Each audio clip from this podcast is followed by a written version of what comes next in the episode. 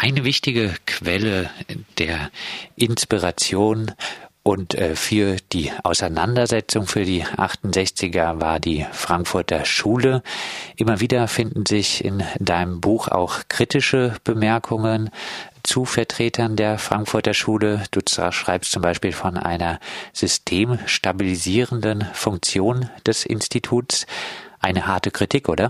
Naja, vielleicht eine ähm, harte Kritik, aber eine angemessene Kritik, ähm, wobei man ja jetzt auch nicht per se von der Frankfurter Schule sprechen muss. Es gab ja äh, die sogenannte kritische Theorie, die tatsächlich sehr äh, anstiftend gewirkt hat auf diejenigen, die die Verhältnisse radikal äh, verändern wollten. Und die kritische Theorie wurde in, ähm, in der deutschen Studentenbewegung und der deutschen APO tatsächlich sehr begierig aufgegriffen und gelesen. Und da äh, ging es um die Texte der 30er und 40er Jahre. Und ähm, tatsächlich sind einige der Protagonisten der kritischen Theorie, namentlich nämlich äh, Adorno und Horkheimer, ja in den äh, 60er Jahren ähm, in Frankfurt gewesen und waren dort äh, Professoren und hatten teilweise sehr starke Schwierigkeiten mit ihren eigenen Texten aus den 30er und 40er Jahren. Ähm, Adorno und Horkheimer haben sich beispielsweise auch lange Zeit dagegen gesperrt, dass die Dialektik der Aufklärung, ihr Zentralwerk, ähm, herauskommt und ähm, dass auch wichtige Texte von äh, gerade von Horkheimer aus den 30er Jahren wieder aufgelegt werden. Und das hatte tatsächlich was damit zu tun, dass äh, Adorno und Horkheimer ähm, ihre politische Position verändert haben. Sie waren in den 30er, 40er Jahren kritische Marxisten und Kommunisten ähm, und das waren sie sozusagen äh, in den 60er Jahren nicht mehr. Es gibt ja öfters, dass Leute ihre politischen Anschauungen verändern und ähm, ich stelle aber in dem Buch auch heraus, dass jemand anderes, der auch zur kritischen Theorie gehört, da eine ganz andere Wendung ähm, genommen hat, nämlich äh, Herbert Marcuse, der lange Zeit ja im ähm, US-amerikanischen Exil blieb und der sehr, sehr stark der ähm, Studentenbewegung verbunden blieb, also den Revoltierenden äh, verbunden war, ähm, bereits in den USA und dann ja auch 68 sehr begeistert aufgenommen wurde, äh, als er eben dann äh, nach Berlin kam und hier auch vor den ähm, Studenten sprach. Lektüre und Revolte geht auch auf die situationistische Internationale ein. Am bekanntesten sicher Guy Debord mit der Gesellschaft des Spektakels. Ähm, lohnt es sich denn heute noch, sich mit der situationistischen Internationalen auseinanderzusetzen in einer Zeit, in der die sogenannte Künstlerkritik der 68er schon längst durch den Kapitalismus integriert zu sein scheint?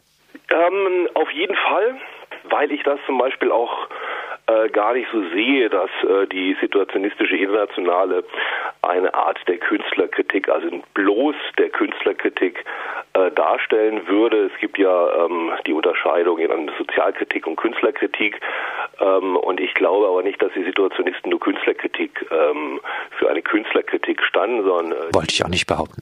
Okay, die äh, die äh, Situationisten haben ja gerade die Trennung von äh, von allen möglichen Lebensbereichen sehr stark äh, kritisiert. Auch diese ähm, äh, fetischisierte ähm, Rolle des Künstlers wurde von ihnen ja von Anfang an ähm, sehr stark angegriffen. Und ich denke, es gibt sehr äh, wichtige Zentralbegriffe der situationistischen Kritik, die sich natürlich ähm, eignen, auch heutzutage noch. Die Rekuperation beispielsweise ist ein Begriff der SI ähm, und soll bezeichnen bestimmte Dinge, die mal mit äh, radikaler Kritik oder mit Revolte verbunden ähm, war, aufgegriffen wird von äh, beispielsweise den Medien oder anderen Instanzen und dann sozusagen nur noch als ähm, ein flotter Bereich des Überbaus ähm, zirkulieren kann, aber als ähm, naja radikales Element einer radikalen Kritik sozusagen dadurch unsichtbar äh, gemacht wurde. Also Rekuperation wäre ein Begriff, der äh, sehr wichtig ist.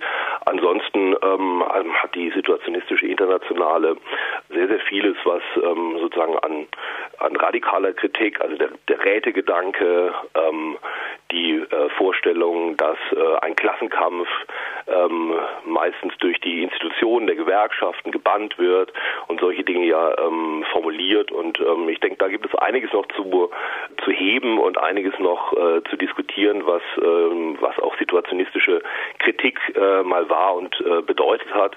Ansonsten gibt es natürlich ähm, ein äh, Problem mit einer Art der äh, man könnte sagen, situationistisch scheinenden äh, Kritik, nämlich dieses Setzen auf ähm, die ewige Spontanität, das Schaffen von spontanen Situationen ähm, und ähnliche Dinge. Ich glaube, darauf spielst du auch an. Das ist natürlich was, was wir mittlerweile in dem neoliberalen äh, Kapitalismus sozusagen als etwas äh, haben, was so ein bisschen fast die zweite Natur dieses neoliberalen Kapitalismus ist. Sind tatsächlich Probleme und das könnte man diskutieren unter äh, dem Schlagwort, inwiefern wurden denn Elemente der 68er Revolte äh, aufgegriffen, rekuperiert, um situationistisch zu sprechen, äh, und haben den heutigen äh, Kapitalismus ein Stück weit, ich würde sagen, tatsächlich auf der Oberfläche äh, mit ausgestaltet ähm, und ähm, lassen den Kapitalismus so erscheinen als eine ganz flexible, äh, nicht mehr autoritäre, ähm, unheimlich das Individuum fördernde Veranstaltung.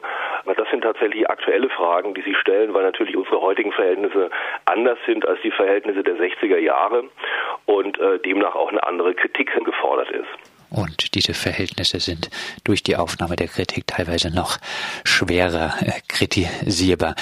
Ein Autor, den du nennst, ist äh, Johannes Agnoli und seine Parlamentarismuskritik. Er charakterisiert das Voranschreiten des Sozialdemokratismus als Konterrevolution, die den Klassen oder den sozialen Antagonismus abmildert heißt nun für heute im Umkehrschluss, wo Sozialdemokratie und Sozialstaat zurückgedrängt werden, eine gute Zeit für Revolutionäre?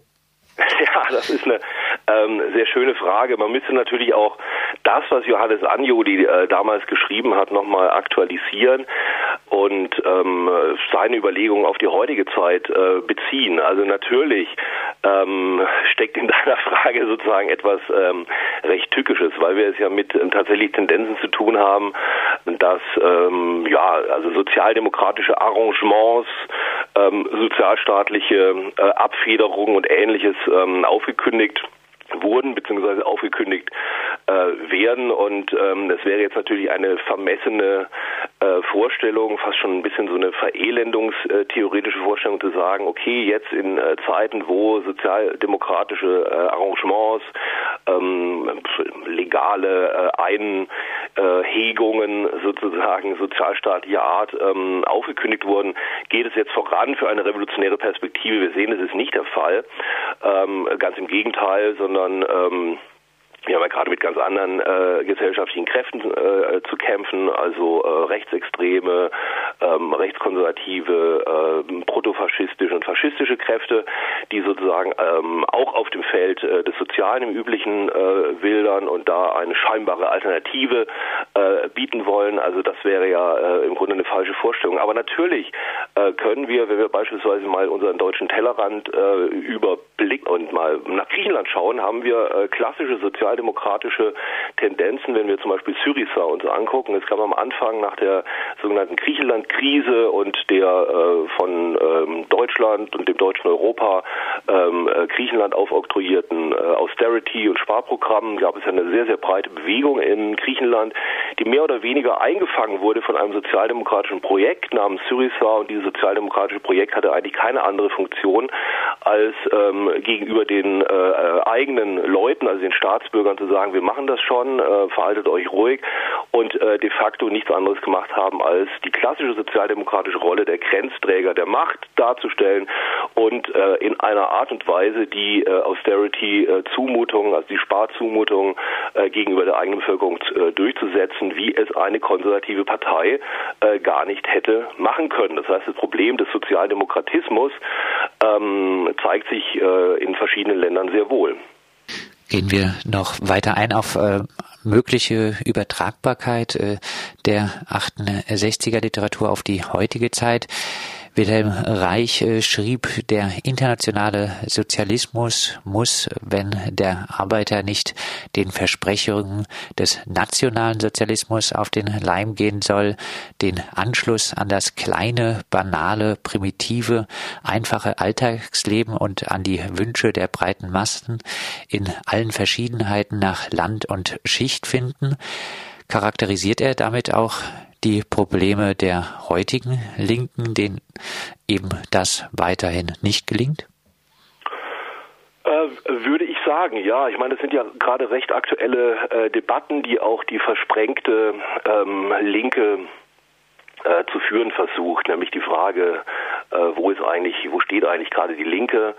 Da gibt es ja aktuell Bücher, äh, beispielsweise von äh, dem Soziologen Eribon, der ja auch genau solche Fragen stellt, ähm, der entlang seiner eigenen Biografie, die er schildert in dem Buch Rückkehr nach Reims, ähm, darstellt, wie er letzten Endes auch aus einer gewissen eigenen biografischen Not äh, in die äh, Großstadt äh, Paris gezogen ist, dort sich letzten Endes in einem akademischen Milieu bewegt hat, akademische Habitusformen äh, ausgebildet hat und äh, letzten Endes einen sein eigenes Elternhaus, aber natürlich auch ein bestimmtes Milieu verlassen hat, also eher sozusagen die kleinen Leute, um es mal so zu formulieren. Und er überträgt das natürlich auf die Entwicklung und Geschichte der äh, Linken allgemein und das äh, kann man durchaus generalisieren, dass natürlich äh, in breiten Teilen ähm, die Linke, gerade was jetzt so eine äh, Staatslinke vielleicht anbelangt, sehr, sehr stark ähm, entweder in die Institution gedrängt äh, ist, ähm, also letzten Endes in die, entweder in die ähm, tatsächlich in die Parlamente, sich selbst parlamentarisiert hat. Und was es jetzt für Deutschland mit der Sozialdemokratie bedeutet, ähm, klang ja schon an, also Hartz IV, ähm, dann natürlich, was für Freiburg ja auch eine gewisse Prominenz hat, äh, das Parteiprojekt der Grünen, das letzten Endes ja auch sich total ähm, erschöpft hat in einem konservativen Neoliberalismus.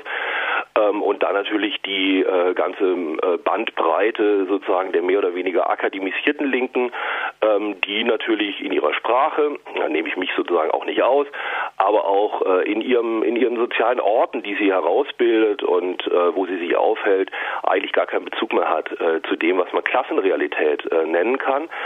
Ähm, und ähm, das ist natürlich ein Problem, äh, gerade auch im Hinblick auf äh, rechtsradikale Strukturen. Also die AfD versucht ja gerade auch in den Betrieben bestimmte Gewerkschaftsstrukturen zu bilden. Das sind gerade kleine Ansätze, aber ähm, Sie führen schon so eine bestimmte äh, Sprache und haben eine bestimmte Strategie, die soziale Frage von rechts zu beantworten.